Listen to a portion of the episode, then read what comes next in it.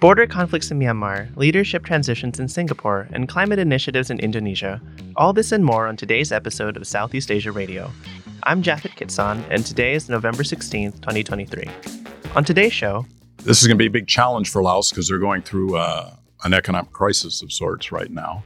I know they're committed to being a responsible ASEAN chair, and they know there's a lot of needs and priorities in the region. I understand they're picking out a uh, theme along the lines of connectivity and resilience. I think that's a reflection of the challenges since COVID and post Russian invasion of Ukraine. That was Peter Haymond, who chatted with Greg Poling and Elina Noor on the latest in Laos and what expectations we can have for its upcoming ASEAN chair year. First, though, the headlines.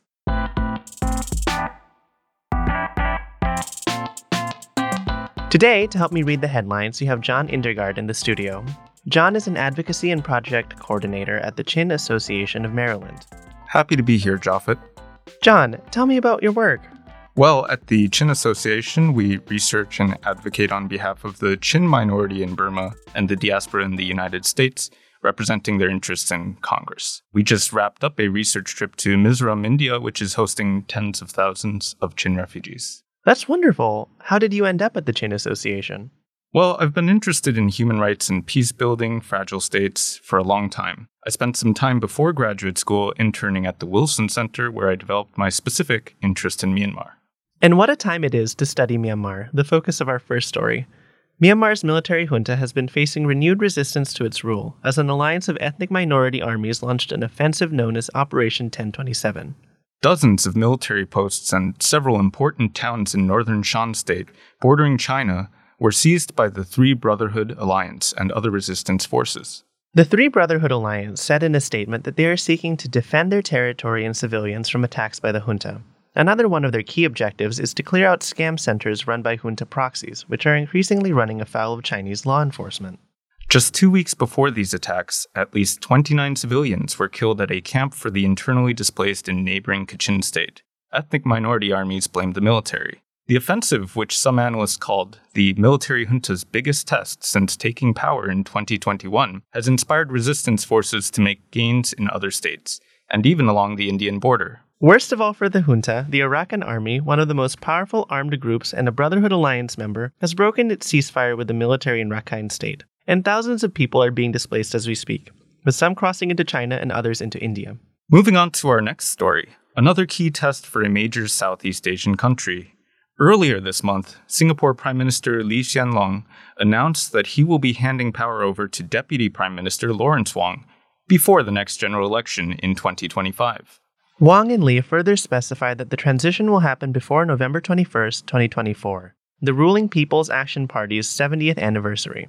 The announcement was made at a PAP party convention where Wong declared that the PAP would continue to win the confidence and trust of all Singaporeans. Most analysts agree that Lee's decision, or the 2025 general elections, will not affect political stability in the coming years, and that the PAP will remain firmly in power. In the 2020 parliamentary elections, it won 83 of 93 seats. But weren't the 10 seats won by the opposition unprecedented? Well, just goes to show how much control the PAP has over Singapore's political system. Huh. The PAP's succession plans have been in place since June last year when Lee promoted Wong to deputy minister. Wong has been finance minister since 2021.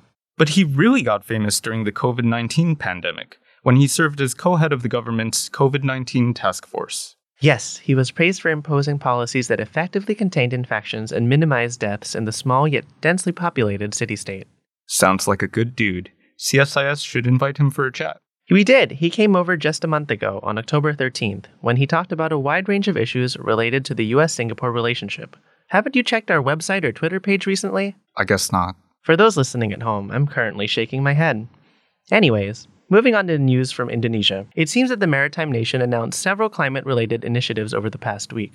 Yes, Jakarta released a comprehensive investment and policy plan in late October that would allow it to secure 20 billion US dollars in funding under a Just Energy Transition Partnership, or JETP. Wait, what's a JETP? It's a financing scheme that aims to help developing countries shift to clean energy, and it's made up of investments, grants, and loans from G7 members and other financial institutions. Well, under the plan, Indonesia aims to cut carbon emissions from the on grid power sector to 250 million metric tons by 2030. It also aims to increase the share of renewable energy to 44%. One major caveat, though the policy plan does not include coal fired captive power plants, which are off grid systems used by industries alone. Yes, apparently authorities excluded captive power plants from the plan so that they could work out how to protect the nickel sector. But Indonesia also launched Southeast Asia's largest floating solar plant last week. The $143 million project, made up of 340,000 solar panel units across 250 hectares, is located in Purwakarta in West Java province. President Jokowi proudly called this a historic event and a realization of a dream to help develop large scale renewable energy. Wow, the Indonesian government has been really busy lately. Yeah, I hear they even banned TikTok. Well, they banned commercial transactions on social media platforms to ensure fair and just competition and to protect user data. But it was widely seen as unofficially targeting the TikTok platform and its e commerce arm, TikTok Shop. TikTok even suspended its online retail operations after these regulations were announced.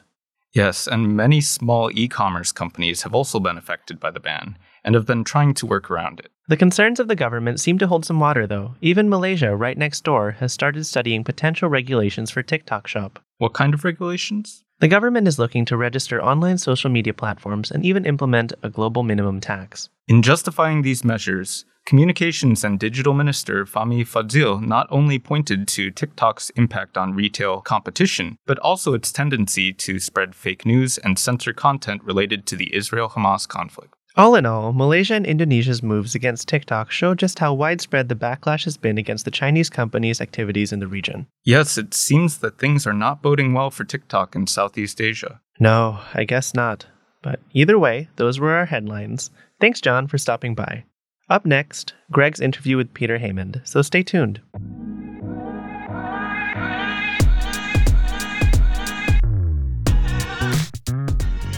Welcome back to another episode of Southeast Asia Radio. My name is Greg Poling with CSIS, joined finally by co host Elina Noor of Carnegie. Hi, Elina. Ouch. Hi again. No, it's no problem. The listeners really enjoyed me doing this by myself for a month. I got plenty of angry uh, emails asking where Elina is. I'm sure nobody's missed me, but but thank you for mentioning that, Greg. And our guest today is Ambassador Peter Haymond. Pete was the U.S. Ambassador to Laos from January 2020 to August 2023 and is now spending a couple years uh, in sunny Honolulu at the uh, Daniel K. Inouye Asia Pacific Center for Strategic Studies. Hi, Pete. Hi, very happy to be there and to be here today. Good to be with both of you. Yes, and Pete is physically in studio, as are mm. all of us. I don't think we've recorded in studio for probably three or four episodes. So a landmark. Here we go. Hopefully, yes. the audio quality uh, attests to that.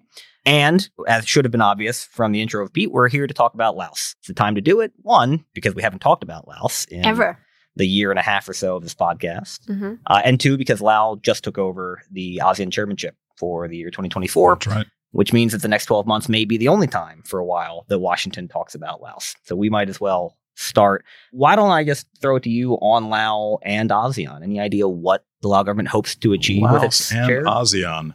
This is going to be a big challenge for Laos because they're going through uh, an economic crisis of sorts right now. I know they're committed to being a responsible ASEAN chair, and they know there's a lot of needs and priorities in the region. I understand they're picking out a uh, theme along the lines of connectivity and resilience.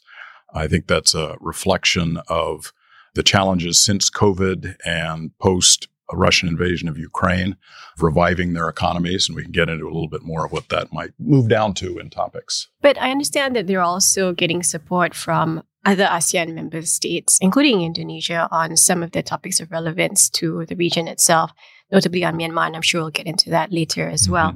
Do you know of any other partners that are supporting the Lao chairmanship of ASEAN? Within ASEAN as well as beyond, including the United States? I think many partners are helping support Laos. It's a huge challenge for a small country to handle all the delegations that will be coming in through the year. And so the United States, I know Australia, Singapore within the region, Japan, Korea. I'm sure the PRC, other partners are providing equipment and training, language grades. English language is a challenge for Laos, but it's the language of ASEAN. All the delegations coming in will need it. So we've got an English fellow in there. Australians are training translators. there'll be support from all the way around. Happily for Laos, they have good relations with everybody, and everybody wants to see them succeed. Great. So it's a little unfair to Lao that we went from a chair of the largest and most capable, at least in a Uh, resource sense, most capable of the members, Indonesia, to now the least capable. Life member. isn't unfair and circumstance. given that, I mean, is it enough for Laos to just try to get through the year? Is that the only goal? Or do you think there's a, a real positive agenda? Here's things that we want to get done. I think my own guess, this would be me just speaking from experience there, not from Lao information. Laos will want to get through the year in a way that has their ASEAN partners, including the Indonesias and such, feel like they're helping carry the ball forward. I think they will be depending on the Indonesias and the Thailands and the Vietnams and the Philippines, the Malaysias, the larger economies and countries to inform, heavily inform that discussion. The Lao will try to move successfully within those desires of the, the bigger states. The Lao take a lot of pride in their relative success of their one other recent chairmanship in 2016, mainly because they actually got to the finish line with a chair statement and in words that a few different Laos officials have used with me, pissed off everybody equally. So that's the goal is to be the fair chair going through. I mean, are we just short selling Laos? Are we just setting too low a bar of expectations? Because granted, there may be resource challenges, but I'm sure they also have some kind of intellectual thought leadership that they'd like to put forward. And you'd mentioned the the theme of connectivity and resilience, and that's obviously front and center of their minds. But by us alluding that they need all the support that they can get in order to just get across the finish line, are we just being a little unfair on them? I think setting expectations in appropriate places is helpful because then any miscalculation ends up being a bright side uh, because there's been positive things achieved.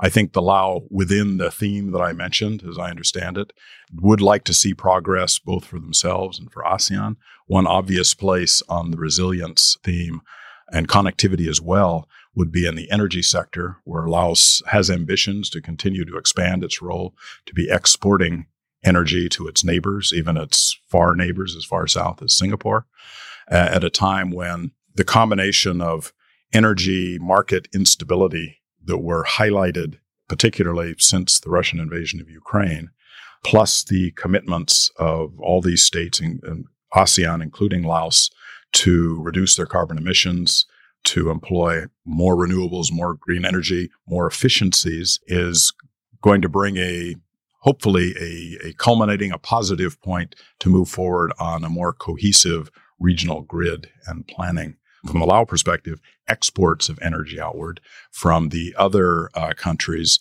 uh, diversifying the sources of their energies, both types of energy and locations or markets it's coming from. So in that one, I think the Lao are very invested. It's something that's very important to them on several levels since they import every drop of petroleum that they use. So on that point, a decade ago, Lao strategic goal was to become the quote battery of Southeast Asia through massive development of hydropower resources on the Mekong River, which Laos has done despite objections from some of its own neighbors and, and some of its own public. Now we live in a world of energy market volatility in which perhaps that's no longer a viable model, or at least not only a viable model. How exactly do you think Laos's kind of strategic vision for its own energy security and its role in the region is evolving away from that perhaps too simplistic idea that build enough dams and you'll become the battery of Southeast Asia. For the time being, though, there are continue to be dams going ahead. There is a sense that the heavy investment in hydropower in particular, major projects, but hydropower in particular, have not paid off economically as the Lao might have hoped.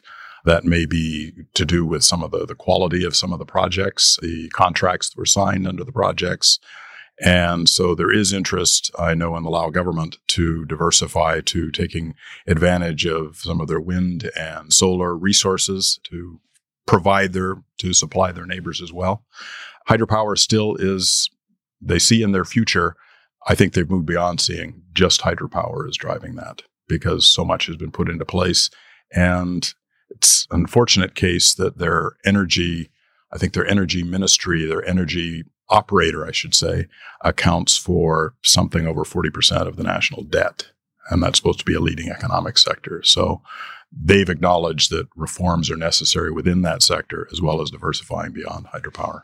So, on the theme of connectivity, I would assume that beyond just the ASEAN power grid, there are also ambitions on Laos's part to connect the rest of Southeast Asia to and through them with other bigger neighbors, particularly China. What sort of other infrastructure projects are the Laotians thinking of, um, particularly during the chairmanship year and advancing some of those Sure, projects, sure. but also beyond their chairmanship year? Sure, ASEAN? definitely so. Laos has existed throughout its history as basically a belt of mountains between the Thai sphere, the Vietnamese sphere, and the Chinese sphere.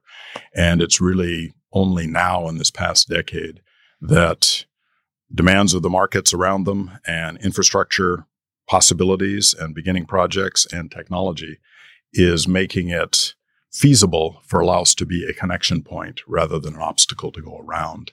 And beginning with the much talked about Chinese built railroad that goes from Vientiane up to Kunming in Yunnan province in uh, China. But beyond that, Laos is looking, actively looking to make itself the pathway of choice for trade flows from Thailand up to the Chinese market and vice versa, from Thailand over the Vietnamese market and vice versa, to be an alternative to shipping around the Malacca Straits and they believe they can do it. And World Bank and others believe it's feasible that can be done on a commercial basis. The beginning of that is the North South Railroad. There is currently an actively planned uh, railroad east west crossing Laos to go into Vietnam and connect with a port where the Vietnamese are providing some berths for the Lao to use, Laos's first ever connection out on the ocean. There's also active ongoing programs to upgrade the road infrastructure that connects Thailand over to Vietnam to offer more alternatives. And Laos has got now three operating and six more planned, what they call dry ports. That is trade facilitation points at the bridges or the other connection points between the countries to reduce the costs for shippers who are sending things through. Who are these funded by? Oh, the dry ports? Yeah. The dry ports are Lao is putting most of the money into it. I think some financing from the development banks, and there may be some from the neighboring countries too so far. The three operating ones are in Vientiane, which is funded largely by a Lao private operation. There's one in Savannakhet in the middle of Laos, connecting Thailand and Laos, and one in the far south in the other biggest city in Laos. So logistics is another area where Laos is looking to put some of its economic future. The much talked about, much maligned here at least, uh, Kunming to Vientiane Railroad has, from what I can tell, three related problems. One, it's probably not commercially viable if it just stops in Vientiane. Two, the neighbors have not always been eager, particularly Thailand, to extend the portion that China would like into Thailand and beyond. And then three, the enormous debt burden and the stress that that puts on Laos. Can you kind of knock down each of those? Or is are- sure, there's I mean there's some basis for each of those things. Number one is closely linked to number three, of course. That is the question of commercial viability, and then the debt burden and the challenges of paying back that debt. Some of that debt is being absolved by development concessions to the Chinese along the railroad. Development zones have been provided or made available to the Chinese. It's hard to say that the railroad would be built on a, just a commercial basis two thirds of the length between Vientiane and the Chinese border is either bridge or tunnel. It's hugely expensive for the, the length it went. That's why there hadn't never been a railroad of any kind in Laos in the 200 years that railroads have been, been built. That's why. The Lao are immensely proud of the railroad. It's their first modern, late 20th century, early 21st century piece of infrastructure there. They believe it's helping them move towards their goal of being that trade connection point. They have many challenges to make it pay so far. Quick follow up on the, the debt burden. You were in your role as ambassador when the concession of Electricité du Lao to a Chinese company took place, right? It was signed, but to my knowledge, it was signed about two years ago, a little over two years ago. To my knowledge, it has not been fully implemented because the details and the annexes about things like valuation of assets belonging that the Lao government is putting into the pro- program is not yet concluded. I was there at the time for a variety of reasons. I think because the Lao are hopefully looking to get the best deal they can. One issue in the past decade on the hydropower projects is they often signed non advantageous deals. That project has not yet been implemented. I mean, alarm bells rang here and, Sure. and, and elsewhere. Effectively, this was another Sri Lanka example. A Chinese company getting a 99 year lease on, on in this case, the power transmission grid, you know, fundamental national critical uh, infrastructure in Laos. Are those well founded concerns or is this manageable? Continuing concerns. A uh, reasonably positive sign is that the Lao are at least pushing out the full implementation, as I said, of the project, because they are very aware of the the sovereignty concerns that have been expressed to them by their friends and partners. At the same time, from their perspective, they're deeply into debt. They want their energy sector in particular is deeply in debt. They want the energy sector to help lead the economy forward. They didn't see, they said, another way around. Another continuing challenge. As I said, the energy sector is a major part of the national debt, provides that. And the reason they're able to continue solvency at the moment appears to be because they're getting very favorable treatment from the Chinese entities who hold much of the debt in terms of delaying requirements for repayment. That's not necessarily a stable arrangement. At the same time, China has interests in making its case as a good partner to ASEAN, and the smallest economy in ASEAN failing on China's doorstep with China holding the debt is not a good look for China. That's the incentive, it's understood, for China to help Lao negotiate through these next few years of debt payments until their economy revives. I'd like to switch gears to another continuing concern or continuing challenge, as you phrased it just a minute ago, and that's Myanmar. Hmm. Myanmar has been this overcasting cloud over ASEAN Yes. for two years now. Mhm. And there's an ASEAN Troika that's supposed to be set up to deal with the Myanmar challenge. Before you left Laos, what did you hear about some of the details of that Troika and Laos's role in it as ASEAN chair? Well, I think the Troika itself is there, as we were talking a little bit about the partners supporting Laos through its chairmanship. Hmm. I think this is one of the forms of support. As you said, this is a Myanmar situation, political situation has been a pall over ASEAN, 10 member institution that operates by consensus, makes it very difficult to achieve that consensus within the within ASEAN and makes it more difficult to deal with partners like the United States who have grave concerns about Myanmar. Uh, I think putting together the troika there is to help provide capacity and support for Laos within the chairmanship to deal with this specific issue and to help assure a continuity within ASEAN. I think that was probably the expressed purpose of putting the troika together to include past, present, and next future chairs.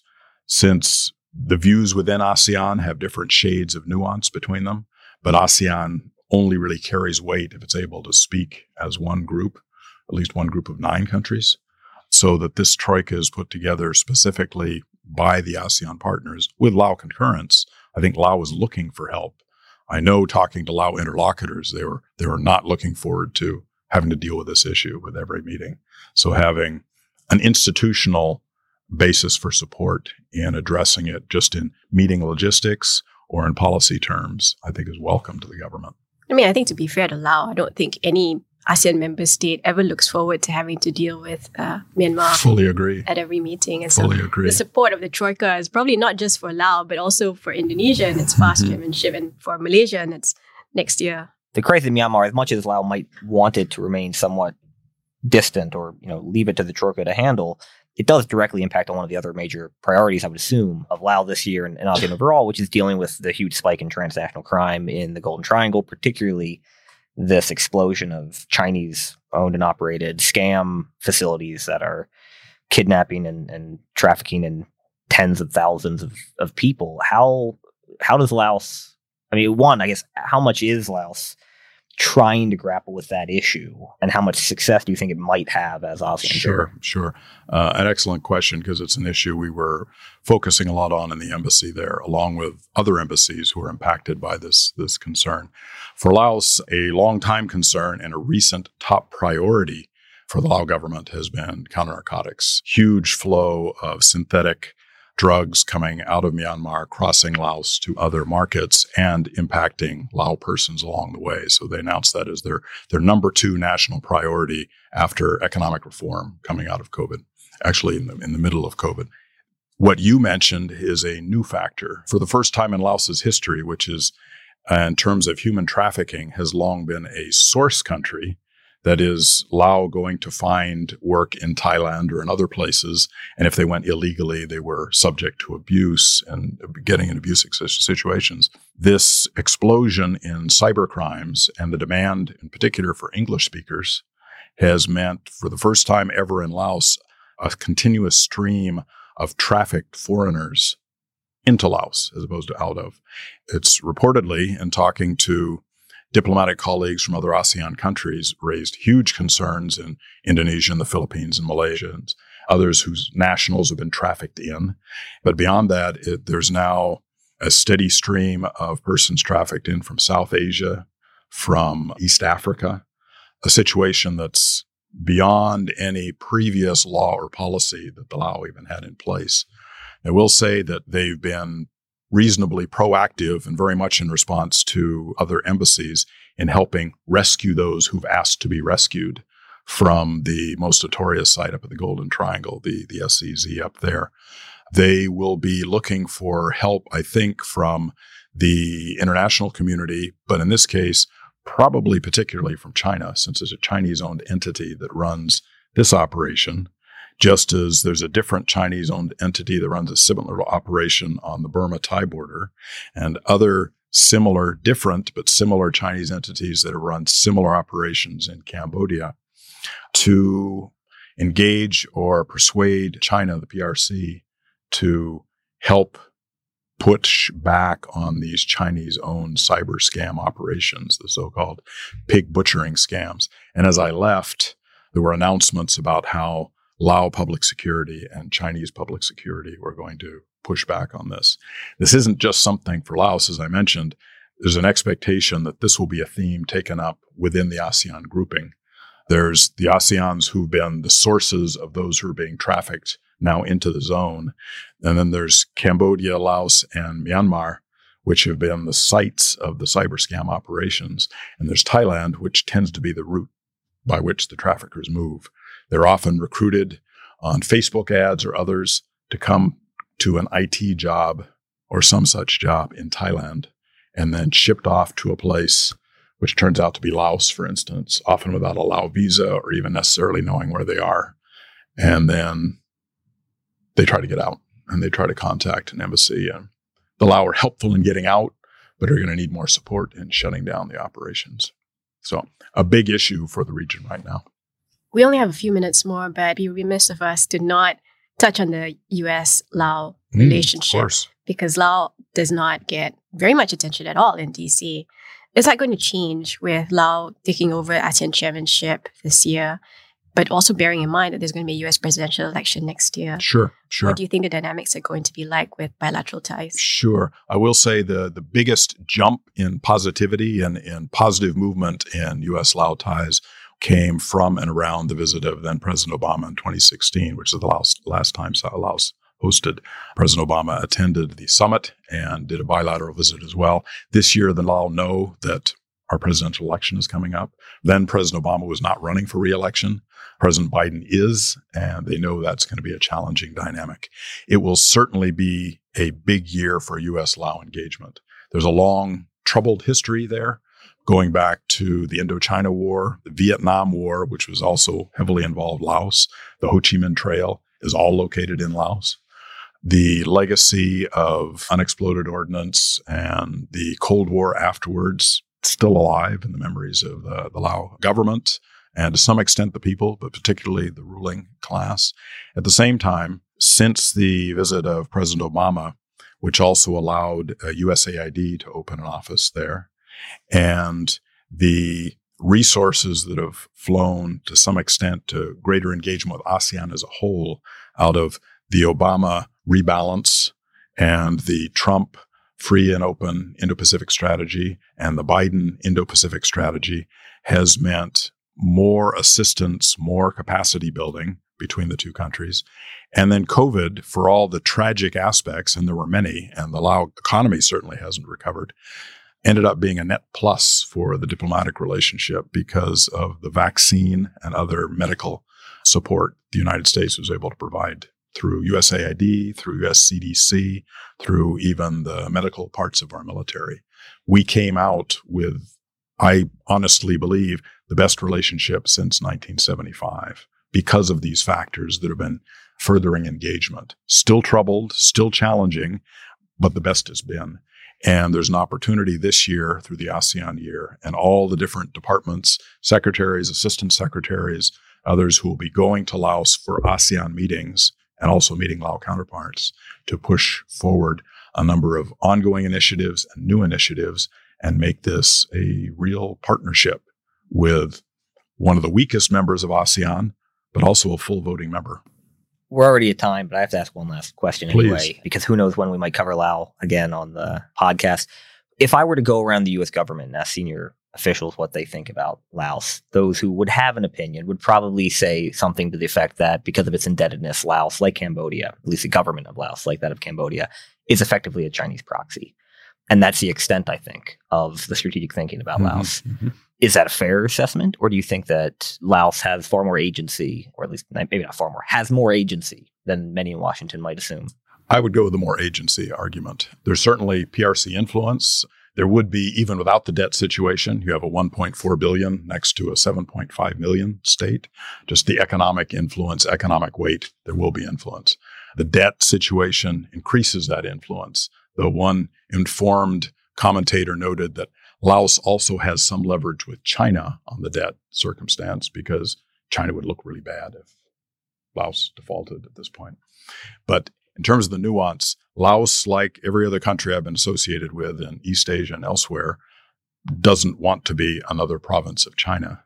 They want to preserve their own autonomy. They fought a war against us, along with their Vietnamese uh, partners, to keep that autonomy. And they are looking to balance economically, politically, between, in my metaphor, the PRC on one hand, a huge neighbor, which will always have great influence, and essentially the rest of the world in the other side, led by Vietnam, which is still Laos's closest partner. Nobody would, I think, confuse Vietnam for a proxy for China, given their history and their relative weight. Yet they are the most, still the most influential partner Laos has, the partner that Laos trusts most. And so, in this scale, the question is not settled, but you have China on the one side, and then you have Vietnam, the rest of ASEAN, Russia as a counterweight, a traditional partner and counterweight to China, Japan, Korea, Australia, the EU, US, and other countries. And that's the scale the Lao are trying to maintain to preserve their own economic and political decision making sovereignty. So, not a proxy, heavy influence, challenges as there are throughout the region, and scope this year in particular to make some advance in partnership. All right. Well, Pete, thank you so much for coming in and talking to us today. I look forward to more engagements. Hopefully, next time out in, in Honolulu, we'll come over to your podcast studio. Do that, do that. We'll get it going.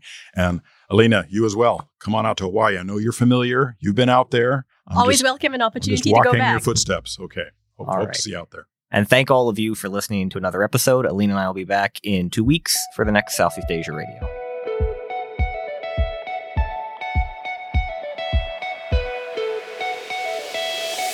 Thanks again for joining us for this episode of Southeast Asia Radio. Feel free to write us with any comments, questions, or feedback at searadio at csis.org, and we'll be sure to answer any burning questions you may have.